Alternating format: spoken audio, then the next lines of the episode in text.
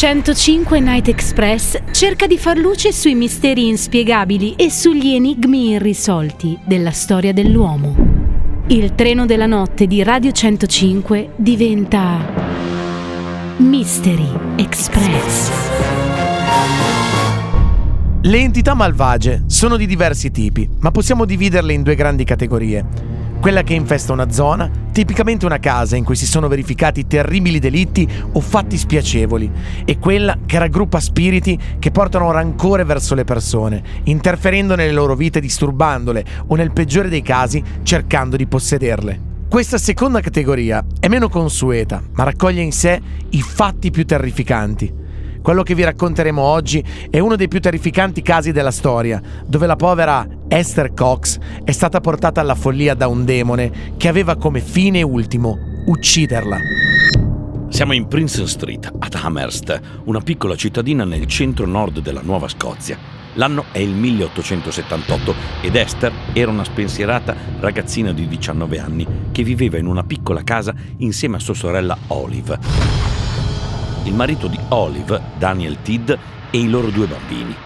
Il fratello di Daniel, John, e altri due fratelli di Esther, Jenny e William. Seppur vivessero in una casetta molto affollata, Esther Cox venne quasi violentata da Bob McNeil, un amico di famiglia, che da tempo aveva posato gli occhi su di lei. Benché sfuggì alla violenza con ferite minori, l'attacco contro di lei sembrò in qualche modo aprire la porta ad altri attacchi questa volta però ad opera di entità invisibili. È così che ebbe inizio il caso più terrificante della storia del poltergeist. Esther cominciò a soffrire da subito di forti attacchi epilettici, durante i quali le saliva la febbre esponenzialmente. La famiglia pensò che fosse dovuto allo shock del tentato stupro, così chiamarono più volte il medico per somministrarle dei sedativi. Nei primi giorni del settembre dello stesso anno, delle urla improvvise svegliarono la casa. Esther e la sorella Jenny si svegliarono terrorizzate, sostenendo di aver visto qualcosa muoversi sotto il letto. Si pensò immediatamente a qualche piccolo animale, come dei topi, e anche se le ricerche degli animali non produssero risultati, una volta calmate dalla famiglia, le ragazze tornarono a dormire. La notte seguente, però, fu interrotta da grida ancora più isteriche. Le due sorelle, spaventatissime, dissero di aver sentito dei rumori e delle voci misteriose provenire dall'interno di una scatola piena di stracci e stoffe, riposta sotto il letto. Dopo aver tirato fuori la scatola, questa fece un balzo e cadde, rovesciandosi su un lato di fronte agli occhi stupiti di quelli che erano accorsi in aiuto delle due ragazze. Quando provarono a raddrizzarla, la scatola saltò nuovamente per aria Nonostante tutto, la famiglia cercò di giustificare il tutto con scuse poco attendibili, come un'immaginazione collettiva, ma quello che accadde la terza notte convinse tutti che Esther fosse perseguitata da qualcosa di assai più lontano della normalità. La giovane ragazza andò a letto ancora prima della cena, spiegando che si sentiva poco bene. Verso le 22 Jenny, come sempre, si unì a lei nel letto. Poco dopo Esther saltò fuori dal letto. Jenny accese una lampada e guardando la sorella rimase terrificata nel vedere che la sua pelle era rosso luminoso e sembrava gonfiarsi a dismisura. Olive corse nella camera e insieme a Jenny riuscì a mettere di nuovo a letto Esther, mentre la ragazza sembrava soffocare e lottare per respirare. Gli altri accorsero nella stanza e osservarono attoniti ciò che accadeva ad Esther. Improvvisamente da sotto il letto provenne un rumore assordante come di un forte sparo che scosse tutta la stanza. Altri tre spari si udirono, dopo i quali il gonfiore di Esther cessò e lei cadde in un profondo sonno quasi comatoso. Quattro notti dopo questi orribili eventi tornarono a ripetersi. Perplesso ed impotente di fronte a questo irreale problema, il marito della sorella, Daniel, chiese al medico locale, il dottor Carritt, di esaminare Esther. Mentre il dottor Carritt era nella stanza di Esther, dichiarò di aver visto il guanciale muoversi sotto la testa della ragazza, senza che nessuno lo toccasse. Udì degli spari provenire da sotto il letto, ma non riuscì a trovarne la causa e sostenne di aver visto con i suoi occhi volare i vestiti di Esther per essere poi buttati confusamente attraverso la stanza, come da mani invisibili. Preso dal terrore, il dottore scappò dalla casa e ci vollero altri tre giorni prima di convincerlo a tornare a visitarla. Durante questa seconda visita, il dottore dichiarò di aver cominciato ad udire un rumore come se qualcosa di metallico stesse strisciando contro l'intonaco dei muri. Chiamò nella stanza Daniel e Olive e tutti e tre videro che sul muro, sopra il letto di Esther, stavano comparendo da sole lettere grandi quasi 30 centimetri l'una. Qualcuno o qualcosa voleva comunicare con loro. Quando il fenomeno terminò, sulla parete apparve la scritta Esther Cox, tu sei mia e ti ucciderò. Nei giorni seguenti il dottor Carrot si rifiutò di assistere la ragazza e Daniel ne contattò un altro che fu anche lui testimone di un'attività paranormale della stanza di Esther. Vide delle patate essere lanciate con violenza attraverso la stanza, assordanti rumori provenire da sotto il letto della ragazza, oggetti muoversi inspiegabilmente da soli e strane voci, simili a lamenti o bisbegli, attraversarono costantemente tutta la casa. Con il trascorrere dei giorni i fenomeni di poltergeist si fecero sempre più distruttivi e minacciosi.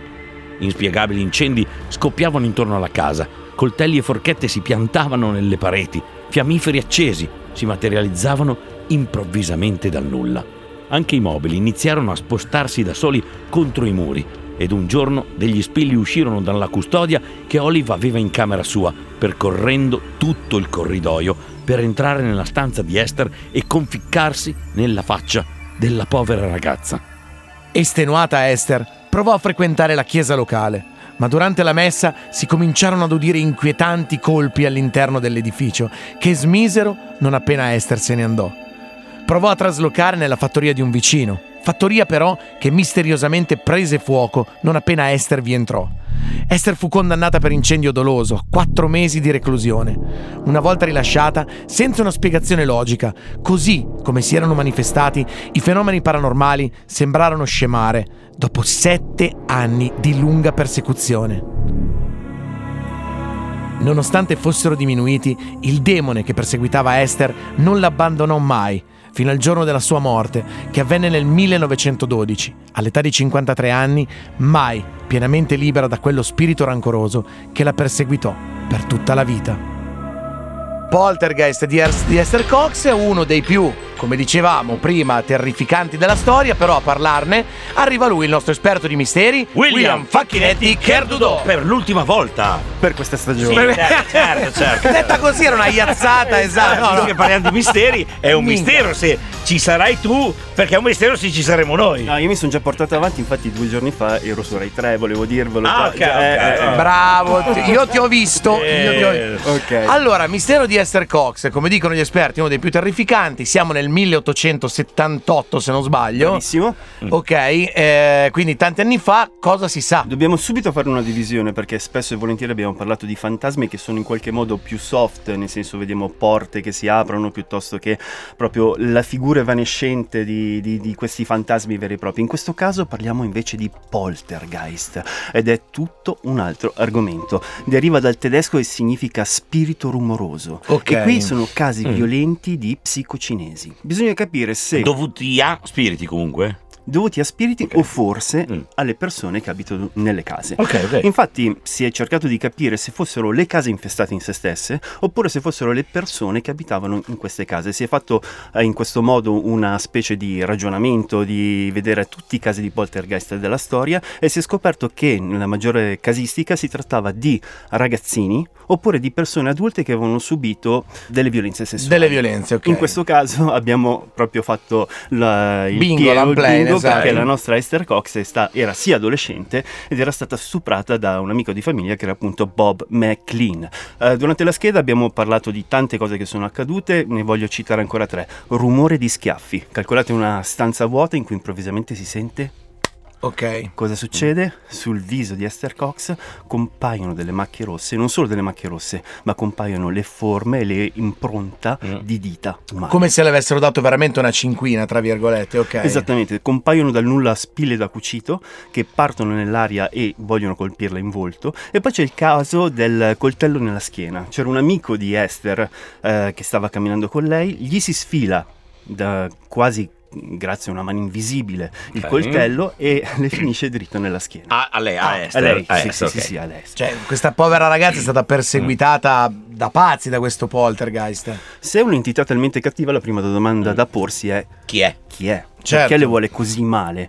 Eh, calcoliamo che siamo alla fine del XIX secolo, periodo in cui nasce lo spiritismo, per cui seduta spiritica. Ok. A cui lei partecipa e famose sedute in cui se c'è qualcuno batte Ok. un colpo, eh, riescono a risalire a due personaggi. Uno è Peter Cox, che era un parente, e l'altro è Bob Nicol, che era un calzolaio. Entrambi i nomi non ci dicono niente, non Mhm. sappiamo perché avessero tanto odio nei confronti Di, Esther. di Esther. La domanda da porsi è: si sono inventati tutto? È un fatto o un fatto reale? Secondo voi, secondo la scheda che abbiamo ascoltato, c'è un fondamento di verità?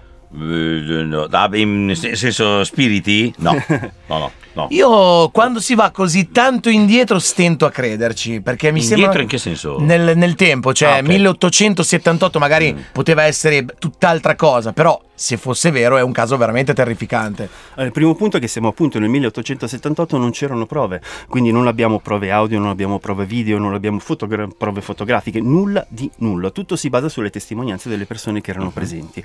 Se si trattava di una truffa, perché? Sì, certo. Ok, eh, certo. Magari un, un ipotetico arricchimento da parte della famiglia? Allora, calcolate che la casa in cui abitava Esther aveva anche una camera per gli ospiti.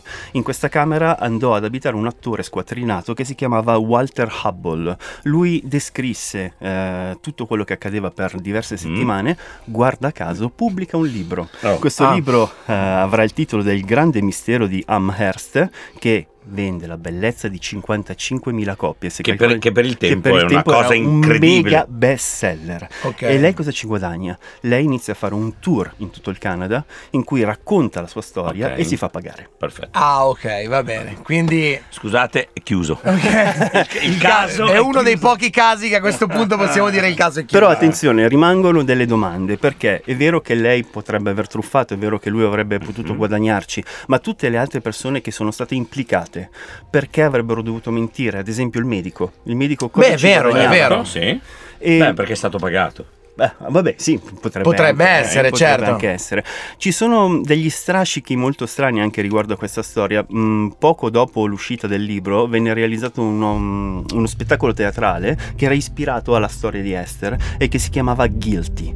Cosa succede? Durante le prove la protagonista eh, ha un incidente e si rompe la schiena, la coprotagonista si rompe un piede e durante la prima dello spettacolo cosa accade? Che il- la prima persona che il primo attore che entra ehm, sul palco e eh, fa il ruolo del medium ehm, deve guardare un quadro elettrico.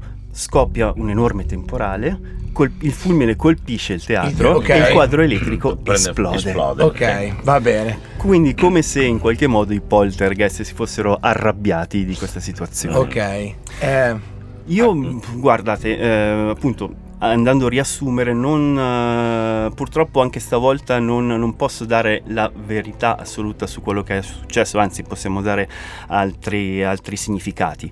Speriamo che però ci siano finalmente delle prove che ci possono appunto in altre casistiche comprovare che esiste qualcosa, perché effettivamente ci sono poi nel- negli anni successivi delle prove di psicocinesi o mh, di altre storie che abbiamo raccontato e lì ci sono effettivamente delle prove.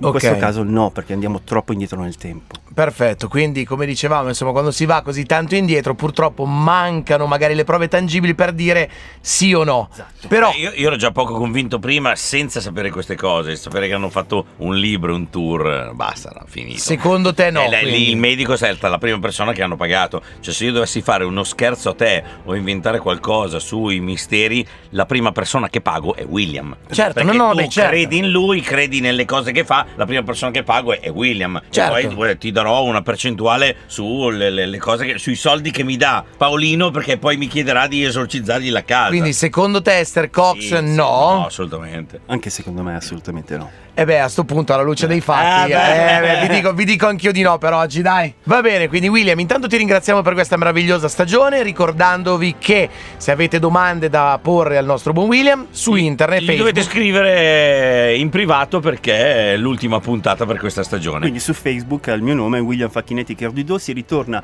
a settembre con due grandi novità. Mm. Uno è Hit parte seconda che vi Esatto, Eh, che lo sì. di sì. vedere. e sempre in ambito di misteri il Mystery Express. Ok, abbiamo noi invece una novità per te, eh. cioè ti abbiamo voluto fare un regalo di fine stagione Ok. perché ogni volta che registriamo le, mm, le schede, ok, Mhm. eh, ogni tanto sai si sbaglia e così. Mm. Questa di Esther Cox ci ha offerto degli spunti senza Sì, volerlo. perché noi particolari? Noi, cerchiamo sempre di essere il più seri possibile nel leggere la scheda, però insomma. Beh, ti facciamo sentire quello che è successo Nel mentre, fuori onda. mentre leggevamo la scheda di Esther Cox. Ok. Verso le 22 Jenny, come sempre, si unì a lei nel letto. Poco dopo Esther saltò fuori dal letto, strappandosi la vestaglia e urlando Oh mio Dio, che mi sta accadendo? Sto morendo! oh, hai visto? Hai visto? Guarda che... Oh mio Dio, questo è Stanislaschi, zio! Cioè... Non è stato bravissimo a fare Stanislaschi. Ma non lo dici Eh, tu! Dai, che bellissimo! Ah. Dai, no, no, eh, Non gli piace mai niente. Provò a traslocare nella fattoria di un vicino, fattoria però che misteriosamente prese fuoco. Non, non mi devi fare il fumo, va a fuoco. Gli effetti speciali! Va a fuoco la fattoria. Stava fumando la sigaretta elettronica e quindi Cazzo, mi ha fatto gli effetti. Oh, dobbiamo registrarlo la prossima volta col video. Facci gli effetti speciali. Oh, ha chiamato almeno? Sì, sì, sì, ha fatto due film. Ah sì? Eh, col demone. Col demone, beh, ovvio. Ha chiamati Basusu e Bazul. E vabbè, insomma, diciamo che Questo è quanto siamo seri nel no- fuori onda. uno ci prova a fare il serio, a leggere le schede sui demoni, poi ogni tanto, vabbè, parte, parte l'embolo. Sta- dire, a me è piaciuto di più, eh. L'unico, fuori onda, l'unico, dai. l'unico indemoniato qua è Paolino. Va bene. Signori, è tutto. Insomma, ringraziamo William Facchinetti Cherdudo per essere stato con noi anche per questa stagione del Night Express.